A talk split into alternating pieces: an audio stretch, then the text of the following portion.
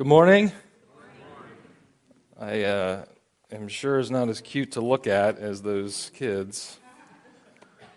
Let me just share with you something that uh, the Father has been teaching me. Um, and, and it came about a month and a half ago. I was mowing my grass. And like when I mow my grass, I just throw on my headphones and uh, usually listen to worship music or, or something or a sermon.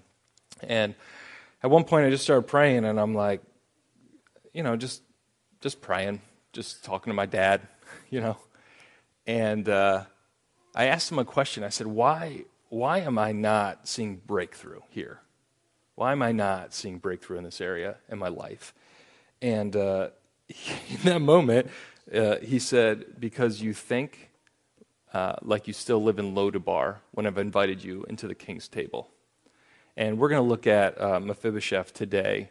Uh, but it, it, comes around and really uh, comes to think about uh, healing our orphan mindset. Often we come and we think that um, we don't deserve or we're not worthy of sitting at the king's table.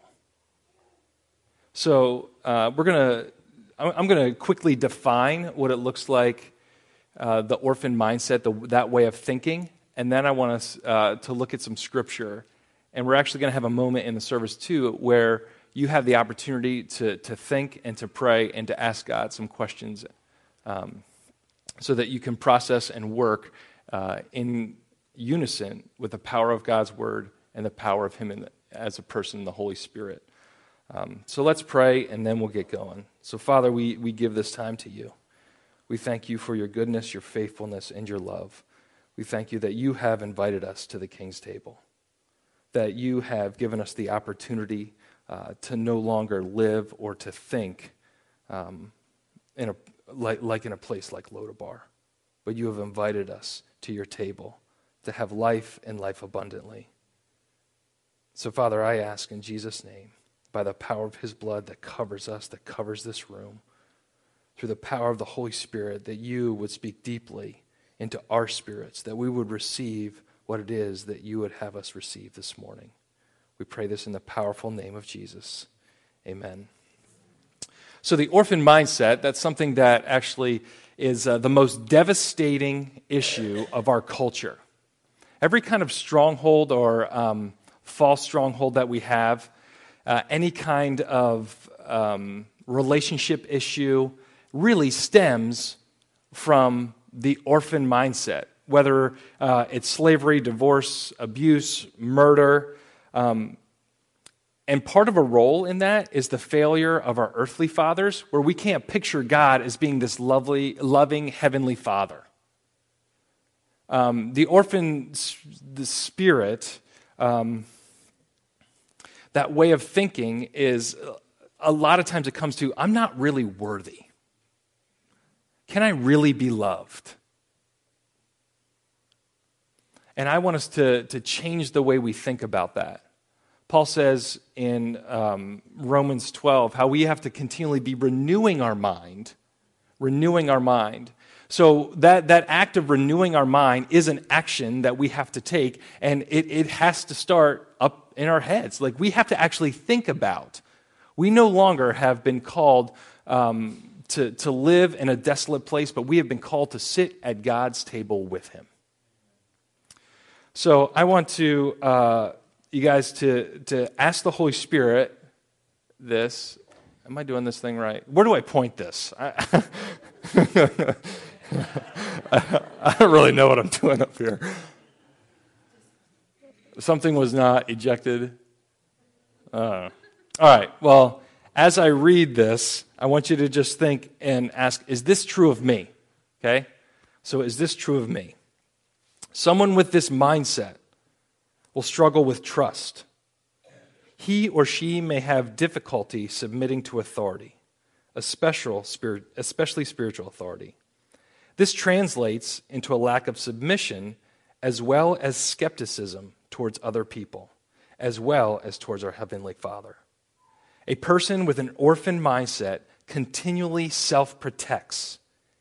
They may mask uh, their self preservation by trying to appear as though they are helping others, when really their goal is to ease a, their deep seated fear of having no worth.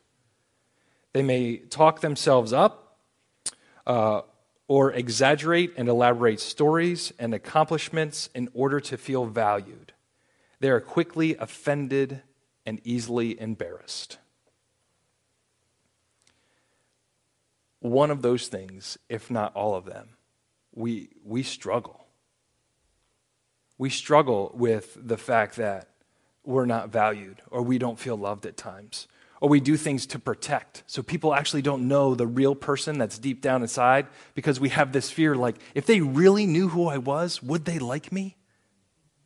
So we set up these, these walls around so people actually can't get in because we don't think that we're really worthy. So there's one truth for today. All right? So if you don't come away, or if you're taking notes, this is the truth that we have been invited to the king's table. We have been invited to the king's table. We're going to illustrate that by looking at 2 Samuel. I, I don't have that on the, the screen. So turn in your Bibles to 2 Samuel chapter 9. Um, in a b- brief background, uh, David is the king now when this is written.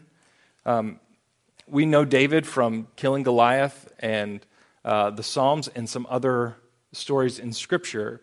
Uh, he had a really good friend. His name was Jonathan.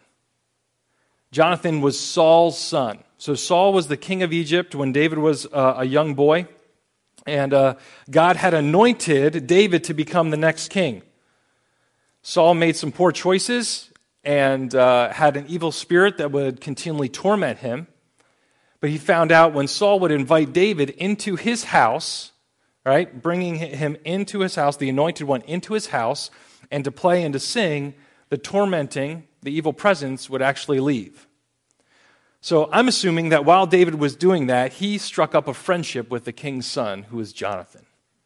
And Jonathan and David had uh, a great friendship, and they actually made a covenant with one another, saying, like, your family's my family, and vice versa. We will protect and care for one another. So they made this covenant. So that is important because Jonathan then is referenced in this passage. So we're going to talk a little bit, we're going to uh, read a little bit about um, what happens in 2 Samuel chapter 9. So David is now king, and he basically goes uh, and says this Is there still someone left in the house of Saul that I may show kindness for the sake of Jonathan. So David remembers the covenant that he had with Saul's son Jonathan and said, Is there somebody still here that I can show kindness to? Is there somebody in his lineage that I can be kind to? So he gets a, uh, one of Saul's uh, old servants and asks him.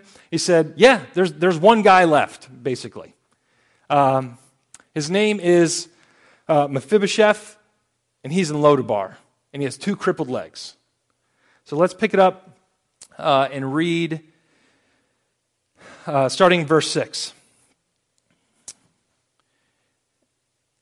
Uh, uh, and Mephibosheth, the son of Jonathan, son of Saul, so he's the grandson of, of Saul, came to David and fell on his face to pay homage. And David said, Mephibosheth. And he answered, Behold, I am your servant. And David said to him, do not fear, for I will show you kindness for the sake of your father Jonathan, and I will restore all of the land of Saul, your father, and you, you shall eat at my table always. And he paid homage and said, your, What is your servant? What should you show regard for me, a dog such as I? So I don't know like how you would feel, but approaching the king, especially being someone who was crippled, especially being someone who was in Lodabar, uh, which Lodabar actually means like no pasture, no communication. Okay? So there was nothing good in Lodabar. Lodabar was a place where people went uh, where they actually couldn't farm or do anything, and they, there was very little communication from Lodabar to the palace, right? There was nothing there. So Mephibosheth enters the king's presence because the king had summoned him, and when the king summons you, you go. But I'm sure that deep down inside, he was very fearful, like, uh, like, okay, I know my grandfather was not the greatest guy and tried to kill this guy multiple times, actually warred against him. Should I really be going into his presence in the throne room? There's fear there. And then David speaks something very beautifully and says, um, I will show you kindness for the sake of your father John, Jonathan. He remembered the covenant that he made with his father. He said, I'm going to show you kindness. You deserve to be here. Verse 9, um, we see that Saul's servant uh, then, David kind of chats with him and says, Listen, everything that was Saul's, his lands, land, I want you to restore that and what I want you to do now is you serve the house of Saul, you're now going to serve the house of um, Mephibosheth. Okay? You, you are serving him and restoring him. Uh, verse, let's look down at verse uh, 10. So he's talking to uh, Ziba, Saul's old servant, and he says this And you and your sons and your servants shall till the land for him and shall bring him in the produce, that your master's grandson uh, may have bread to eat. But Mephibosheth, um, your master's grandson, shall always eat at my table. So he's telling him, listen, you guys are going to serve this guy. You're going to work the land. He's going to have bread. But guess what? He's always going to be at my table. He's always going to be at my table.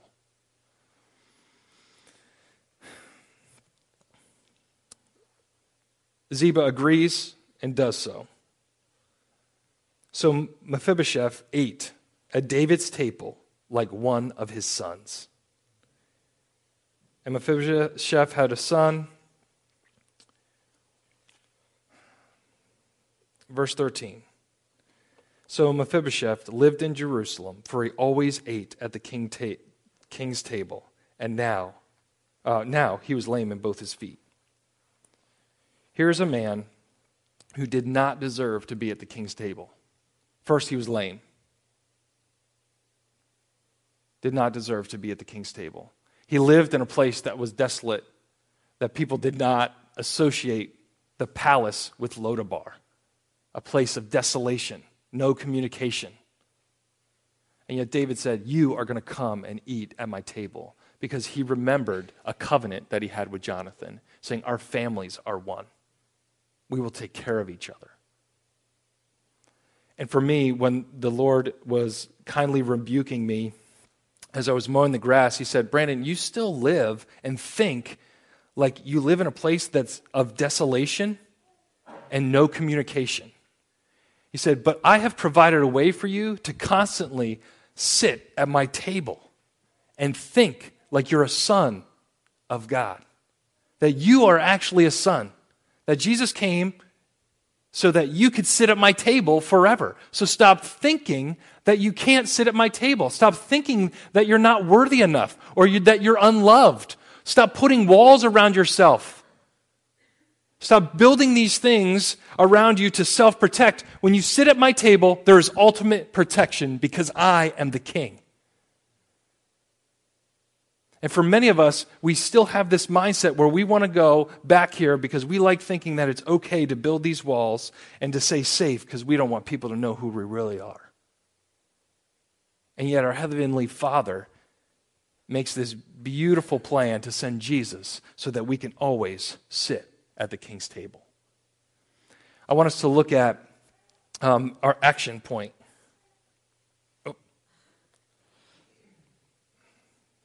So, our action, we must accept the invitation. Pretty simple, right? Our truth is we've been invited to the king's table, and our action step is actually accepting the invitation. Now, we, we know invitations. We get, you know, and they say, like, oh, you've been invited to this party, RSVP, yes or no. Like, I can RSVP yes to an invitation and never show up. But we have to have action. We have to actually think about and understand, like, not just up here, like, yeah, I know I've been invited to God's table, but actually say, you know what? Okay, I'm a son. So in this situation, as a son of the king, how do I act? In this conversation, how do I act as I sit at this table? We have to go from uh, our action, our thoughts, uh, having conversations, a living life, doing work in our Lodabar, and actually live life when we know that we're a seated son at the table forever. There's a big difference between the way we act when we live in Lodabar, in conversation, in family, at work, than when we sit at the, the, the, the table. There's two different ways. Because in one way, we act like a son of the king, and we're confident in who God is, how he loves us, and that we're worthy. Over here, we self protect, right? Over here, we um, hide things. Over here, there's no freedom. What does uh, the Apostle Paul say in Ephesians? We're going to look at a couple of verses in Ephesians. All right, Ephesians chapter 1. We're going to read 3 through 6 and then 13 and 14. This is why we've been invited to the table. And this is why we must accept the invitation. Mephibosheth had to accept the invitation. Even though he didn't, may not have felt worthy, he had to accept the invitation that you will forever eat at my table.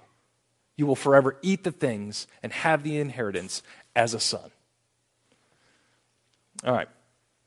Ephesians. Praise be to the God and Father, our Lord Jesus Christ, who has blessed us in the heavenly realms with every spiritual blessing in Christ. For he chose us in him before the creation of the world to be holy and blameless in his sight. In love, he predestined us to be adopted as sons through Jesus Christ in accordance with his pleasure and will, to the praise of his glorious grace, which he has freely given us in the one he loves. Having believed, you are marked in him with a seal, the promised Holy Spirit, who is a deposit guaranteeing our inheritance into the redemption of those who are God's possessions to, pray, uh, to the praise of his glory. What Paul is illustrating here are a few things. He chose you. He chose you from before time existed to be adopted sons and daughters of the King. He marked you with a seal that comes in the power of the Holy Spirit so that we don't have to think like we live in Lodabar, but we can actually come over and think, oh, yeah, I've been marked with this seal. I am a son. I am worthy of love. I'm okay. I can walk confidently in who God's made me, even in my blemishes, because I'm a son of the King. He has guaranteed us inheritance because of this adoption.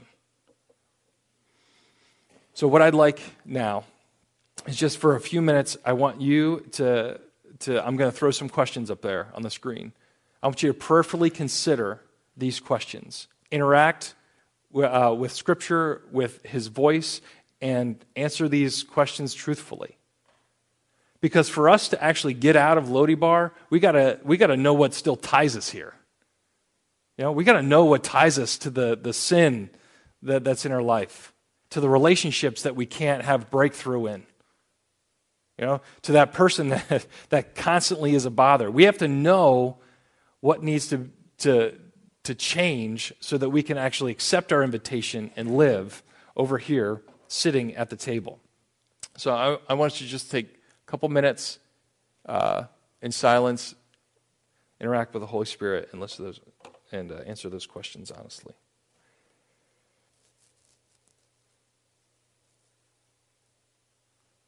I'd like you to picture a situation where um, you need to change the way you think. So picture something that you're struggling with, um, and I want you to picture that, and I want you to think about that last question. What does it mean for you to come to the table? So for this particular situation? What does it mean for you to actually get up, know that you're invited, walk over, and say, okay, how would a son or a daughter of the king handle the situation? So let's think about that for a minute. Lord, in this uh, moment right now, um, I ask that you would speak actually directly to us. Bring scripture to mind, bring a truth to mind, bring parts of your character to our minds um, to answer this question how do you see me? I pray that you would illuminate each and every mind in here right now in Jesus' name. How do you see me? Bring something to mind, Lord. Whatever he's saying to you, jot it down. You know, jot it down, write it down. If it was a verse, jot that verse down. We want to remember, like, when he wants to speak to us about the truth of who he is, his character, he wants us to realize that we no longer have to live in Lodabar, but we have the opportunity to move and to live and sit at the king's table. Just want to finish with a, a short video here. Um, so, some of you know, uh, before Shan and I were married, that was my that's, that is my wife, not was. She is my wife. She's actually stranded in Chicago right now. Um, coming back from her poppy's funeral this week. Um, we had this heart where we knew prior to marriage that we were called uh, to adoption. So, uh, five years ago, we felt very strong. We needed to hop into the foster care system. Uh, almost immediately, there was a girl named Destiny, 15 uh, year old, who uh, lived with us for 18 months. She chose to leave our home, devastating to our family. Uh, you know, extended family, very hard you know, we wanted her to sit at our table forever. Uh, that story is still in process, even though she doesn't live with us. She's still invited to the table, and it's pretty cool what God's uh, doing. Slowly in her, but doing. Three months later, we found out, find out we can't have any more kids. Um, knew our, our family wasn't complete. Two days later, we got a phone call for uh, sisters, 10 months old and two weeks old, and they lived with, us uh, for eight and a half months in our home, and then they were uh, placed somewhere else and adopted somewhere else. Again, devastating to our family. Uh, that's when we began to, to pray. You know, at that point, I'm, I'm kind of bitter. You know, I was very living in the, the Lodabar where I knew he had called me to something, but I didn't, I wanted to just protect me and my family. And I was like, no more. We're done foster care. I'm done this. I'm done with this, you know? Like, I wanted to protect everyone here because of the hurt and the pain. And, uh, you know, I, I told my wife that, and she's like, no, no, no, we're, we're, we got to pray. We're supposed to have a son. You know, we got to pray. And I'm like, all right, I'll pray occasionally. And, but my wife really cried out. And, uh, what year is it? So 15, 2000, early winter 2015 in January, there, there was uh, the Lord woke my wife up a couple times and actually gave her names and dates for people, and significant things were happening on those dates. It was never happened to my wife before, so she's like, "What is this that's happening?" And uh, she woke up a, a, night in February, and the Lord uh, gave her a date, and uh, it was May nineteenth. So.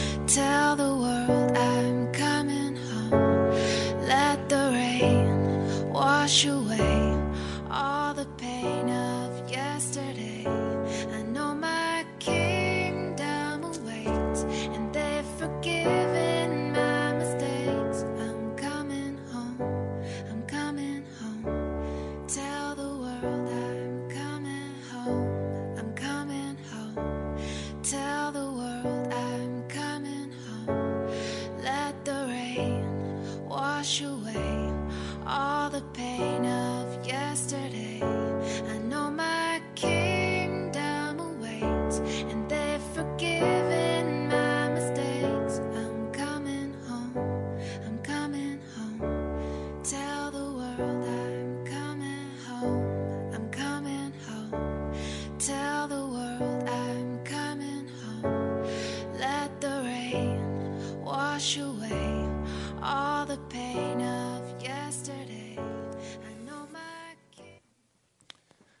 So for me, it's a constant reminder that my wife didn't live here in Lodabar. She pursued what she knew our family was supposed to be. And she prayed. And she sat at the king's table and asked him for a son.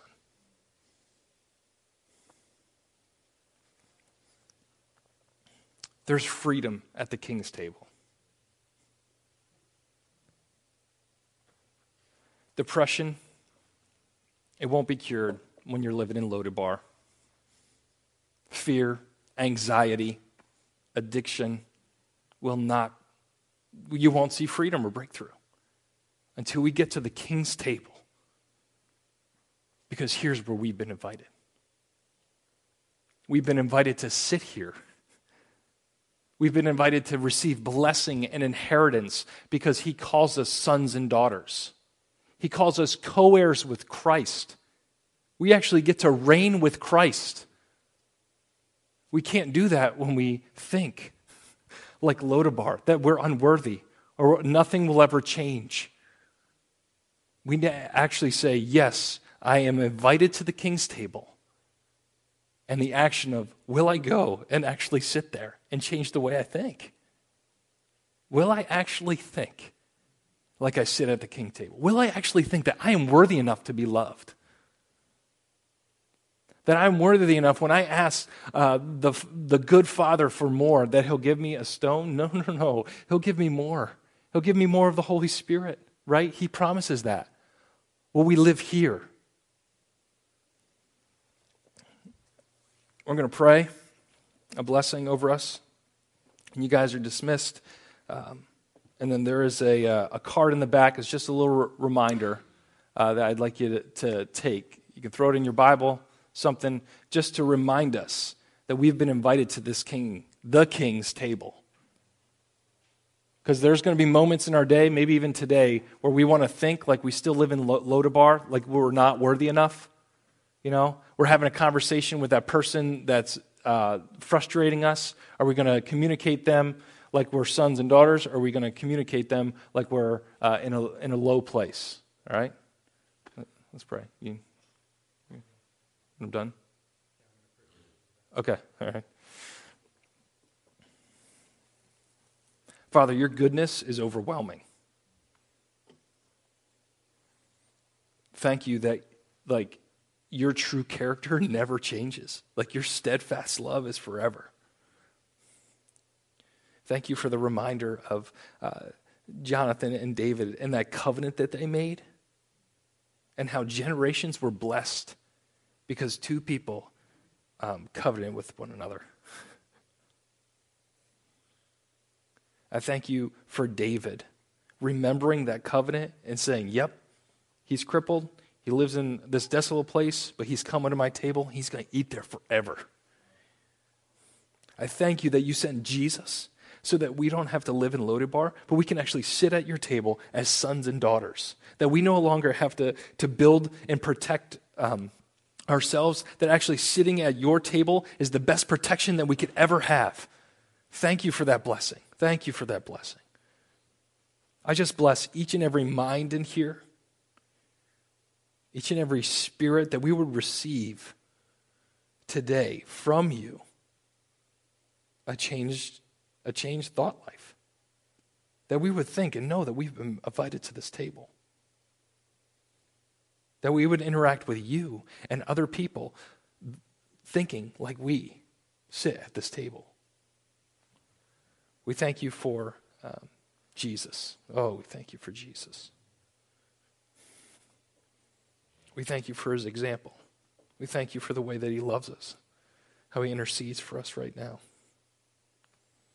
We thank you that his blood has covered us, so we no longer have to live like we're or think like we're in Lodabar, but we can live and think and know that we are sons and daughters of the King. Thank you, Jesus. Thank you, Holy Spirit, for constantly reminding us that we can sit at the table. I pray blessing that we throughout this week would be constantly reminded by you, Holy Spirit, that we have been invited and we are able to walk and live like sons and daughters of the King of Kings and the Lord of Lords. We bless you, your holy name. Amen.